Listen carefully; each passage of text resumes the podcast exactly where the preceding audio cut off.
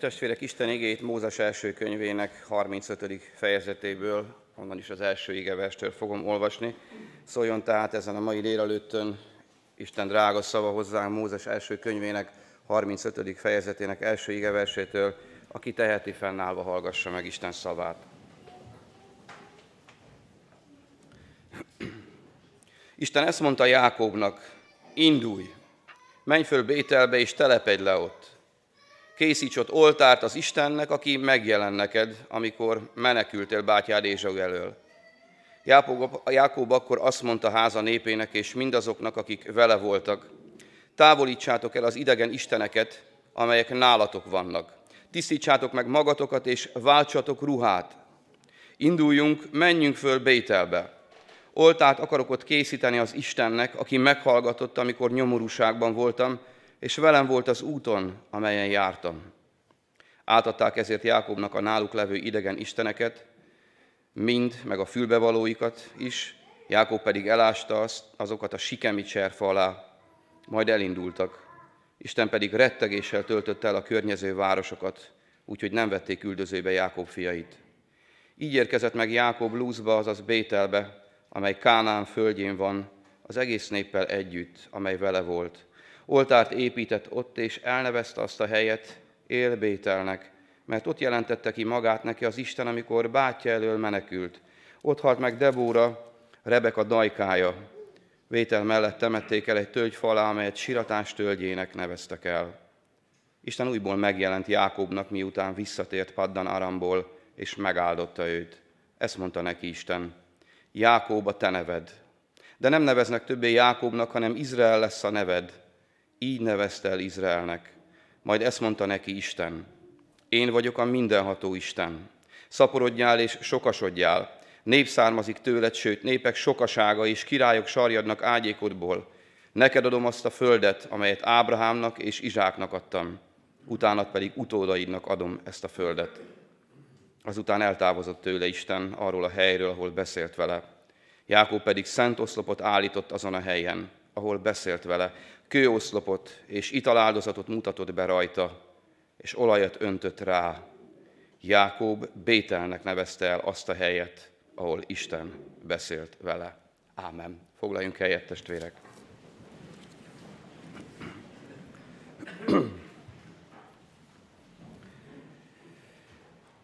Jákob úton volt, és a Biblia tudósít az ő életének jelentős állomásairól, Jákob úgy nőtt föl, hogy ismerte az Istent. Hallott a családjában Istenről. Volt talán Isten élménye is, és mégis azt látjuk az életében, mint olykor a sajátunkéban is, hogy voltak kilengései. Hű volt a nevéhez, ami azt jelentette, hogy csaló. Olyan tetteket tett meg az ő édesanyjával együtt, meg az ő családjában, akár a testvére is, amelyek talán nem voltak kedvesek Isten előtt. Isten mégis, amikor Ézsau elől menekült, akkor éjjeli álomban, látomásban megjelent néki. Megnyílt a menny, megjelent egy létra, ahol angyalok jártak, feltek föl, és elindulhatott Jákób is azon a létrán. Aztán tudjuk, mikor elkerült egy másik helyre, akkor ott is milyen emberi fondorlatokkal próbálta kisegíteni az Istent és mennyire nem tetsző dolgokat tett az élete során. Megcsillant olykor idézőjelben az ő személyiségének vonása. Méltó volt a nevéhez. Ismeri Istent, és mégis van egy keveredés az ő életébe, mert olyan lépéseket, olyan döntéseket hoz, ahol abszolút emberi módon cselekszik, és ennek a következményeit vállalnia is kell, mert a vetés és aratás törvénye az működik mindannyiunk életében. Mégis Isten ott abban az álomban megjelenik néki, és ad egy ígéretet. Meg akarja áldani őt. Mert az áldást ő viszi tovább. Az örökség az ő életén keresztül megy. Kiválasztotta őt, az ő atyait, Ábrahámmal kezdve az Isten. Azért, hogy megjelenjék megjelenjék a Földön. Azért, hogy az Istenről elfeledkező ember kapjon egy képet az ő teremtéjéről, és meglássa azt, hogy mennyire tért el tőle. És hogyan kellene igazodni vissza az ő Istenéhez. Ezért választott ki népet az Isten. Hogy rajta keresztül megmutassa az ő hatalmát, az ő tervét, és rajta keresztül, az ő népén keresztül megmentse a többi népet is. Elhívásunk van, úgy, hogy Jákobnak is. És mi is úton vagyunk, ahogy jó év utolsó estéjén megérkeztünk Jerikóhoz, talán az első napot kell megtennünk most. Az első kör folyamán, amikor nézzünk Jerikóra és fölmérjük az ő falait, talán az ige kapcsán így kellene megvizsgálnunk az előttünk álló akadályt, amely Jákob életében és családja életében is megjelent. Járták az Isten útját, biztos imádkozott, áldozott, oltárt épített Sikemben, amely elég véres helyre sikeredett, és hát megint csak olyan emberi tulajdonságok csillantak meg, vagy, vagy látszottak véresen komolyan és megbotránkoztató módon, amelyek nem méltóak Isten emberéhez. Gyilkosságok, gyűlölködés. Jákobnak tovább kellett állni. A sikemi oltának az volt a nevét, olvassuk a 33. fejezetben, hogy Isten Izrael Istene. Lehet, hogy a népek féltek Izrael Istenétől, nem ismerték őt, de Bétel mennyire más nevet jelent, Isten házának Istene. Jákobnak tehát szólt az Isten. És ebben az évben is a legcsodálatosabb kegyelem az, hogy Isten megszólal. Megszólal az ő igényén keresztül egy közösségben, megszólal személyesen hozzánk a csendességünkben, még a világi hitetlen emberek által is szól, figyelmeztet egy élethelyzet által, és ez az Isten kegyelme testvéreim, mert ez azt jelenti, hogy biztonságban vagyunk, és Isten velünk, ahogy látjuk még a feliratot, nem hagyott el bennünket, beszél hozzánk. Akar igazítani, korrigálni bennünket, mert szeret, és Isten komolyan gondolta a mi megváltásunkat. Mondjam azt, véresen komolyan gondolta. Életre, halára komolyan gondolta az Isten. Az első kérdés az hozzánk, hogy mi komolyan gondoljuk-e. És gyönyörködöm itt ebben a történetben, mert így, ahogy volt Jákob ment a családjával, az Isten megszólalt, és azt mondta neki, indulj, mert menned kell, egy következő szakasza következik az életednek, úgy, hogy nekünk is, bár nem úgy szólt az Isten, hogy mennünk kell, mert éjfél ütötte az óra december 31-én, és folytatnunk kell az utunkat tovább, de talán úgy szól hozzánk, menj. Mit mond Jákobnak? Készíts oltárt az Istennek.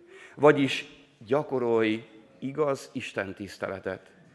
És így már szól hozzánk az Úr. Vizsgáld meg az Isten tiszteletetet. Menj, és miközben éled az életedet, hagyd el az emberi dolgokat, legyen veled szüntelen az én lelkem, és építs oltárt az Istennek. Drága testvérem, milyen oltáraink vannak az életünkben?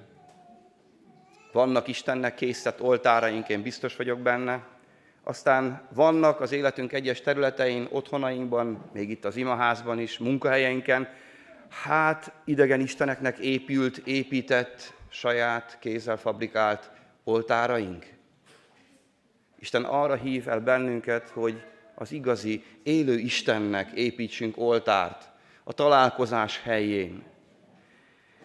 És megint csak olyan érthetetlen dolog számunkra, de szerintem aki hitben él, érzi az életében, hogy működik. Szól az Isten, és nem mond konkrét dolgot, nem azt írja le részletesen Jákobnak, vagy nem azt mondja, hogy ez az oltár milyen legyen, hogy építs föl, hanem csak azt mondta, tisztelj engem, építs egy igaz oltárt, mert szüksége van, hogy igazodj hozzám, és az Isten tiszteleted megváltozzon. Még ez se bontja ki, mégis a Jákób felelete a lélek Isten lelke által egy komoly válasz, amely konkrét dolog, megszületik Jákóbnak a szívében.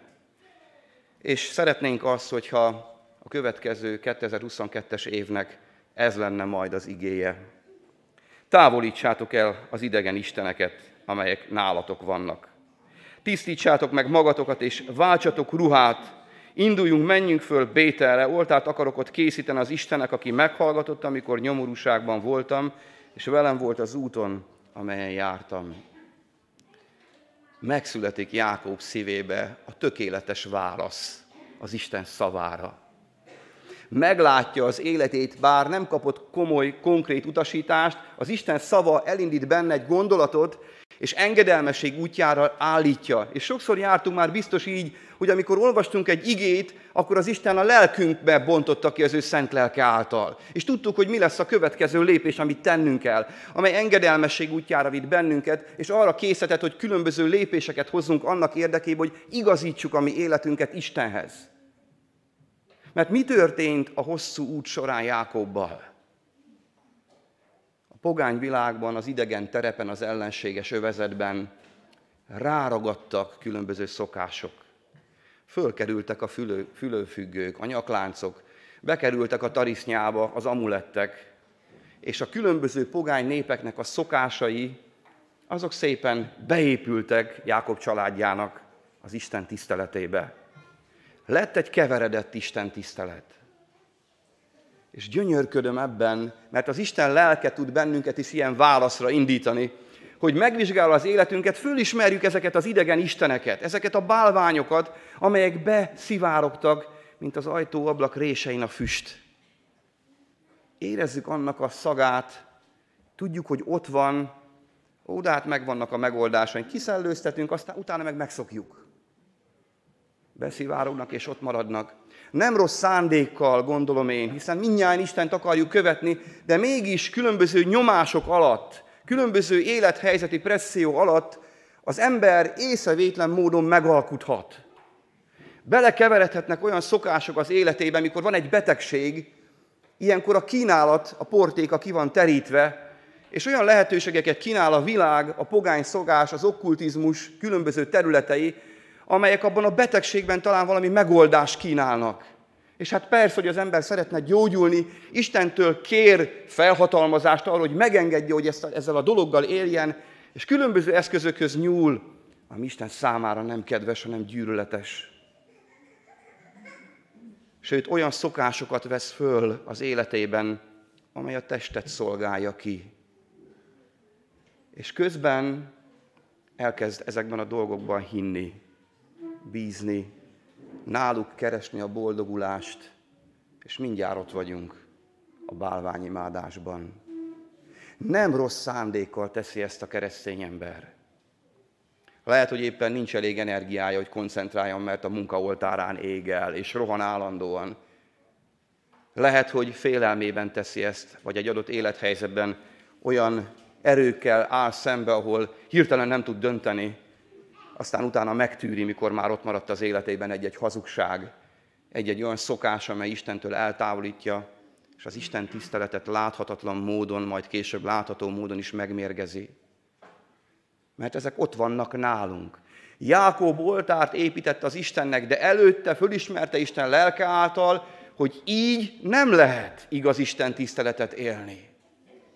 Hogy ezeket a dolgokat, ezeket ki kell haigálni az életemből mert belopóztak, és részeseivé váltak, és ezeken a kis bálványokon, idegen isteneken keresztül, szokásokon keresztül teret kapott az ellenség, és összezavar.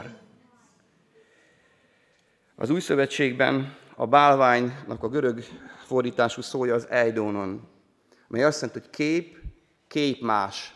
Valaminek egy olyan árnya, ányképe, ami mögött tulajdonképpen semmi nincsen, semmi valóságos dolog nincsen. Viszont azt teszi az emberrel, hogy elkezd hamisan bízni benne, elkezdi az Isten helyét az életében elfoglalni, elsővé válik, és tulajdonképpen egyszer csak arra esz meg az ember, hogy ebben bízik, ebben a szokásban, gyakorlatban, módszerben, ebben van a bizodalma, ehhez alakítja az életét, tőle várja a szabadulást, a boldogságot, és tulajdonképpen ez a hely elfoglalja az Isten imádatát a szívében. Rengeteg ilyen dolog van. Rengeteg ilyen bálvány van. És ezeket csak akkor fogjuk felismerni, ha az igazi, az élő Isten megszólal, és őt ismerem. Drága testvéreim, akkor fénylik ki az élő Isten, és akkor látjuk meg ezeket az ördögi, démonikus, okkult dolgokat az életünkben. És ilyenkor kerülünk döntéshelyzetbe. Mik ezek a dolgok? Lehetnek ezek tárgyak. Itt is a történetben különböző amulettek, fülönfüggők és, és bár szobrok, különböző képek, különböző karkötők, és soha nem felejtem el, mikor édesanyámat műtötték tüdőrákkal itt a klinikán, és mellettem egy, egy hölgy, egy velem korú hölgy, aki a lányát műtötték, életmentő műtétet hajtottak végre, és amikor ott beszélgettünk a várakozás közben, egy karkötőt folyamatosan nyomkodott és forgatta, és megkérdeztem tőle, hogy mondja már meg, hogy miért forgatja meg, szorongatja ezt a karkötőt, és mondta, hogy ezt a lányától kapta. És ebben bízik, hogy ez majd megsegíti. És hogy sikerülni fog a műtétje. Ó, testvérek, nem szabad megvetni, hiszen szegény nem tudott másba kapaszkodni, nem rossz szándékkal tette ezt, de erőt sugárzott bele. Volt egy bizodalma, és mindennel erejével rátámaszkodott arra az egy kis pici tárgyra. És megkérdeztem tőle, vettem a bátorságot, mi történne akkor, hogyha elhagyná ezt a karkötőt? Miben bízna? Lehajtotta a fejét, és nem tudott válaszolni. És akkor tudtam bizonyságot tenni Krisztusról.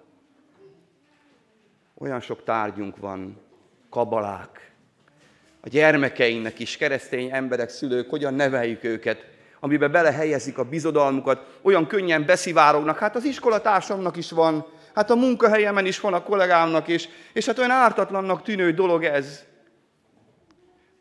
Nem a tárgya veszélyes, hanem a bálványok mögött általában démonikus erők rejlenek, a sátán van, a hazugság atya, és elvonja az igaziről, az élő Istenről a hitünket, a bizonyságunkat, és már nem benne bízunk feltétel nélkül, hanem vannak ilyen kis eszközök, amelyeket nem ő akar, mert ő kiviláglik az ő lelke által. Ő láthatóvá válik Krisztusban. Nincs szükség eszközökre. Na de lehetnek a tárgyak mellett különböző dolgok, természeti erők, amikben az emberek a történelm során bíztak, elképzelt személyek. És nem akarok senkit megbántani, csak egy gondolatot elindítani. Milyen filmek vannak ma ott a toplistákon. Szuperhősökről szóló, elképzelt figurákról szóló filmek, amik tulajdonképpen valahogy Isten másai, és megmentik a jóval a világot. És fiatalok, gyerekek, talán még idősebbek is elkezdenek az általuk kiábrázott képben bízni, rájuk számítani, olyanná válni, mint ők. Hát, drága testvérem, a legnagyobb szuperhősöm Jézus Krisztus. Nem kell nála jobb. Ő megmentette a világot. Ma is megmenti. Olyan ártatlannak tűnő dolog ez, nem? Hát a jót szemléljük, a jót testesítik meg, csak elviszik Istenről a képet. És emberben próbálják megtestesíteni. És azok a szuperhősök is meghalnak. Azok is lesznek betegek, mert a valóságtól távol áll ez az egész. Aztán ott vannak az élő szuperhősök. Ó, a sztár lelki pásztorok vallásos személyek, akikre így nézünk, mert használja őket az Isten. És pillanatok alatt bálványá válnak. Isten szava csak akkor lesz igaz, hogyha ő is azt mondta, a jó pásztor is azt mondta, a földi jó pásztor. És csak akkor hiszek benne. Vagy sportolók, vagy zenészek, vagy sztárok, akiknek az életét követem. Nem rossz dolgokat testesítenek meg általában, de mégis emberi dolgokat testesítenek meg, és átveszik az imádatot. Átveszik az imádatot, szépen belopóznak. És egyszer csak azt veszem észre, hogy minden nap meg kell nyitnom a Facebook oldalon, vagy az interneten, hogyan ébredt az én sztárom. Mit mondott? Mit cselekedett? Ó, drága testvérem, hát az Isten igéjét nyitnánk meg így mindenre, hogy mit mond az én Istenem? Mit mond az én Krisztus szuperhősöm? Bocsánat, egy kicsit profánul hangzik talán és kapunk pótlékokat az életünk során. És bejönnek ilyen személyek is, aztán különböző szokások, amelyek világi szokások. Ó, olyan ártatlanok, nem? Mégis pogány szokások. Én nem tudom megmondani, nem is akarom kinek-kinek, hogy mi van az életében de az Isten lelke úgy, hogy Jákob szívében, mikor találkozott az Isten szavával, ott megmutatta, rámutatott, ezeket kell kihaigálni. És az Isten lelke nem működik másképpen ma sem, hanem ma is kinek-kinek megmutatja, hogy figyelj, ez az életedben nem odavaló. Miért fontos ez? Azért, mert az Isten tiszteletünkben nem méltó az Istenhez. Ezek a szokások, ezek a bálványok, az idegen istenek megmérgezik az Isten tiszteletünket, és nem lesznek kedvesek az Isten szentségéhez, nem méltóak. És Isten Isten, mi meg emberek vagyunk. Az Isten tiszteletet nem mi határozzuk meg. A történelem során nagyon sok olyan dolgot, emberi dolgot vittünk bele az Isten tiszteletbe, ami szomorkodik az Isten. És nem kedves, és mi mégis tesszük, mert bálványán lettek. Mert biztonságot adnak. Kapaszkodót, mankót adnak, mert nekünk szükséges, és közben olyanná válunk, mint Áron, akit úgy megvetünk, amikor aranyborjút készít. Áron nem akart új Istent tisztelni. Áron azt az Istent akarta tisztelni, akivel találkozott. Az élő Istent. De mivel eltűnt Mózes, aki képviselte őt, ezért láthatóvá akarta tenni a láthatatlan Istent. Bálványt csinált. Ez volt a bűne.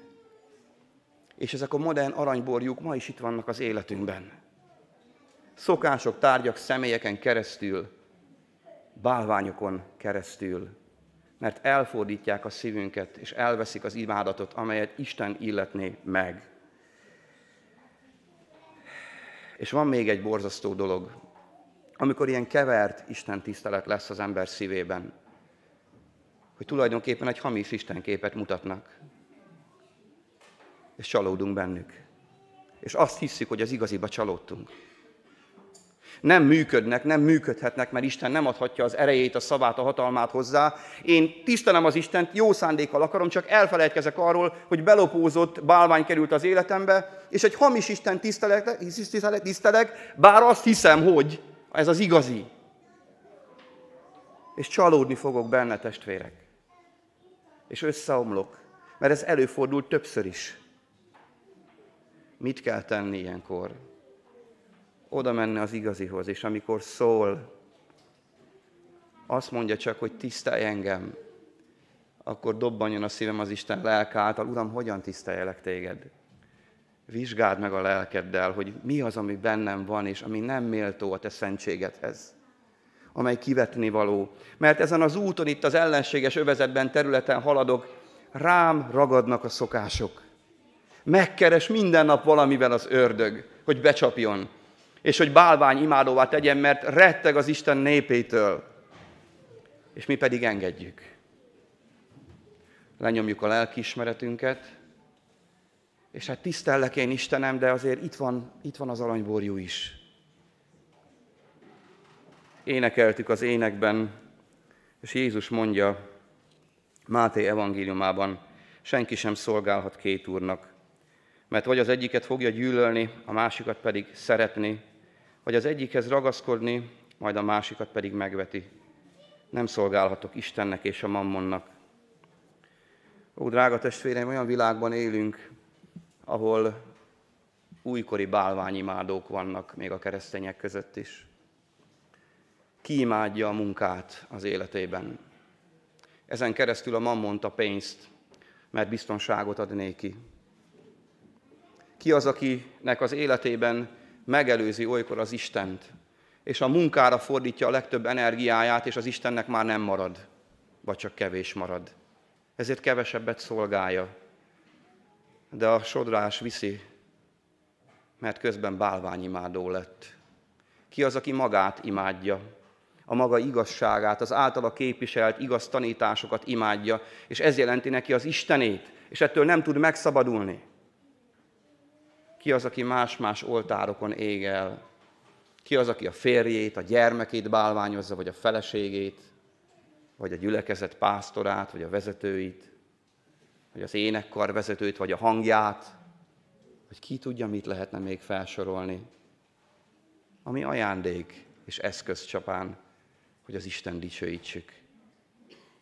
Ó, a Szentlélek elvezet bennünket az igazságra, megmutatja, és ez egy állandó harc.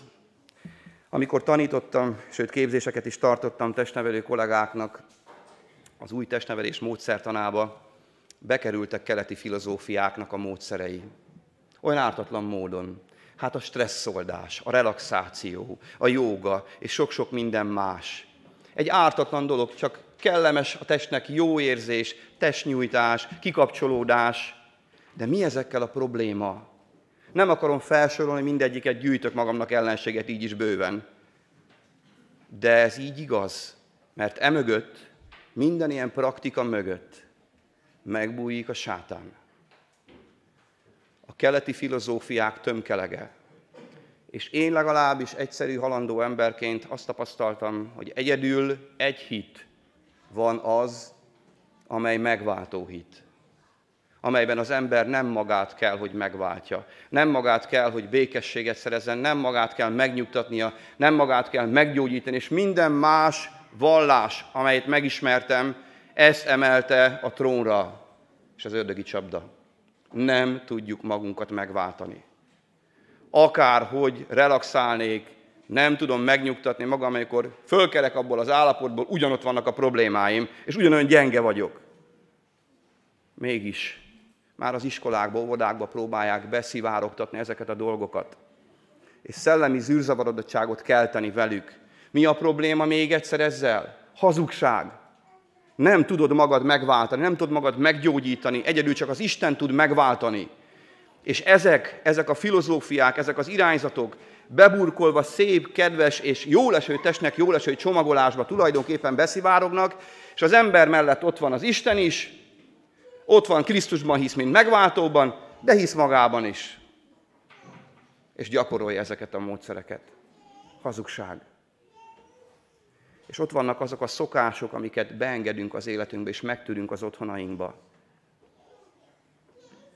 És a bálványokon túl pedig ott van, mi a következő lépés? Tisztítsátok meg magatokat.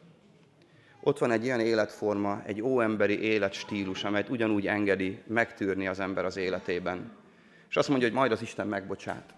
Hadd olvassak fel az Efézus levélből egy pár igeverset az új életre, a megtisztult életformára, az új ember felöltözése. Mondom tehát, és tanúsítom az Úr nevében, hogy többé nem élhettek úgy, ahogyan a pogányok élnek hiába való gondolkodásuk szerint. Az ő elméjükre sötétség borult, és elidegenedtek az Istennek tetsző élettől, mert megmaradtak tudatlanságukban, és megkeményedett a szívük. Mikor erkölcsi érzékük eltompult, bujálkodásra adták magukat, mindenféle tisztátalanságot művelve mohóságukban. Ti azonban nem így tanultátok Krisztust. Ha valóban úgy hallottatok róla, és kaptatok felőle tanítást, ahogyan az igaz Jézusban. Vessétek le a régi élet szerint való óembert, aki család és gonosz kívánságok miatt megromlott. Újuljatok meg lelketekben és elmétekben, öltsétek fel az új embert, aki Isten tetszése szerint valóságos igazságban és szentségben teremtetett. Ezért tehát vessétek le a hazugságot, és mondjatok igazat. Kézzelfekvő dolog, nem?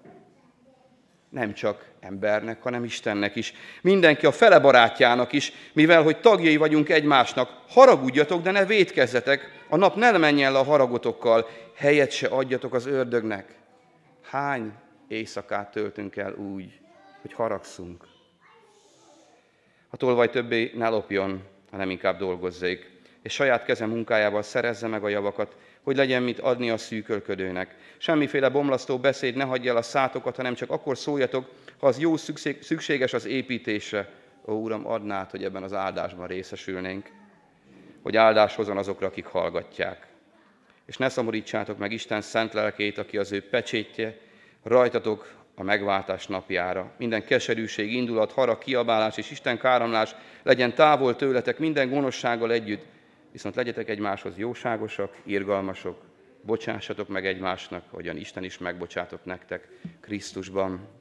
Amikor szól az Isten, és fölfed egy ilyen állapotot, egy ilyen óemberi természetnek az állapotát, vagy annak a gyümölcseit, akkor sokszor gyávák vagyunk, és nem akarjuk rendezni a dolgokat.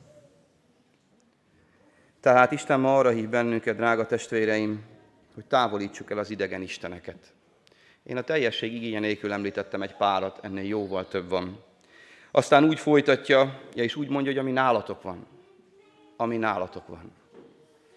Tisztítsátok meg magatokat, és váltsatok ruhát. Erről olvastam az Efézus levélből. És nézzük, milyen csodálatos. Utána Jákob elmondja a családjának. Testvéreim, az Isten családomnak adta a testvéreket egy időre. És nekem ezeket el kell mondanom. felelősséget ruházott föl. De kedves családfők, férfiak, édesanyák, mindenkire vonatkozik ez. Felelősséget kaptunk, mert megértettük Isten szavát, rádobbant a szívünk, ezért el kell mondanunk. Miért? Azért, mert Isten gyűlöli a bálványokat, gyűlöli az ördögi szokásokat, gyűlöli a bűnt, de szereti az embert. De szereti az embert. Szereti az embert. És minket is szeret. És azt akarja, hogy komolyan vegyük mi is, amit ő mond, hiszen ő is komolyan vett bennünket. Ezért nem mehetünk ma úgy el a szívünkben, hogy nem kérjük a lélek vizsgálatát az életünkre. Lehet ezzel vitatkozni, lehet magyarázni, lehet felmentést adni önmagunknak, lehet sok mindent tenni. De gyönyörködöm az igében, Jákob családja nem ezt teszi, hanem azt olvastuk, átadtak ezért Jákobnak mindent, és ott hagyták Sikemben, elásták őket. Nem volt helye az út folytatásában, az életükben, az Isten tiszteletükben. Ezért nekünk is ezt kell tenni. És ami gyönyörűséges és csodálatos, amikor ezt megtették, Isten újból megjelent, és megerősítette az áldást, az ígéretet. Sőt, adott egy új utat, adott egy új Isten tiszteletet, adott új ruhát, új életet, és adott Jákobnak egy új nevet. A csaló helyett Isten harcosa lett az ő neve. Mert csak tisztán Isten által kijelölt módon lehet az Isten harcosává válni. Őt tisztán képviselni abban a mocskos világban, amiben benne vagyunk, amely nap mint nap meg akar beszennyezni bennünket. Új nevet kapott. Minden új volt, és kapott a szájába egy új éneket. Hát mi is kaptunk egy új évet, drága testvérek. Egy új lehetőséget, egy új Jerikót, amelyet szembe kell ma néznünk és föl kell ismernünk Isten lelke által, hogy milyen bálványaink vannak, milyen idegen istenek lopóztak be az életünkbe, hogy milyen területen kell megváltoznunk, megtisztulnunk azért, hogy méltó legyen az Isten tiszteletünk az élő Istenhez. Mert az Isten a bűn gyűlöli, az embert szereti. És az ő szava, amikor megszólal, az ő szeretetének a kifejeződése. És igazi harcossá, Isten harcosába akar bennünket. Hol? Bételben, Isten országában, Isten városában, Isten házában. Adja meg az Úr számunkra, hogy ezt meg tudjuk tenni, ne vitatkozzunk az ő igéjével, hanem adjuk át az ő lelkének az életünket, és távolítsuk el az idegen isteneket, a rossz szokásokat, amelyek beszennyezik a mi Isten tiszteletünket. Ez egy hosszú év lesz ugyanolyan hosszú, mint a többi, de hosszú év lesz. Én szeretném, hogyha a mi életünket most úgy tennénk egy imádságban Isten kezébe, szálljuk oda ezt az évet erre, hogy az Isten tisztítson meg így bennünket. Nem csak bennünket, hanem a közösségünket is. Ez, mikor imádkoztunk a abszolút helyes módon, hogy ez nem lesz könnyű, mert ezek a dolgok, ezek a bálványok, ezek az idegen istenek, ezek a szokások oda tapadtak, oda rakadtak, rakódtak az életünkbe, és reményeket fűzünk hozzájuk, és most azt kell mondanunk, hogy elvelük, nincs helyük, és egy új életre kell elindulnunk. Újra meg kell erősödnünk Krisztusban. De az Isten Jákobbal is vele volt, velünk is velünk lesz. És meg fogja áldani ezt a válaszunkat az Isten szavára és igényére. Imádkozzunk ezért. Amen.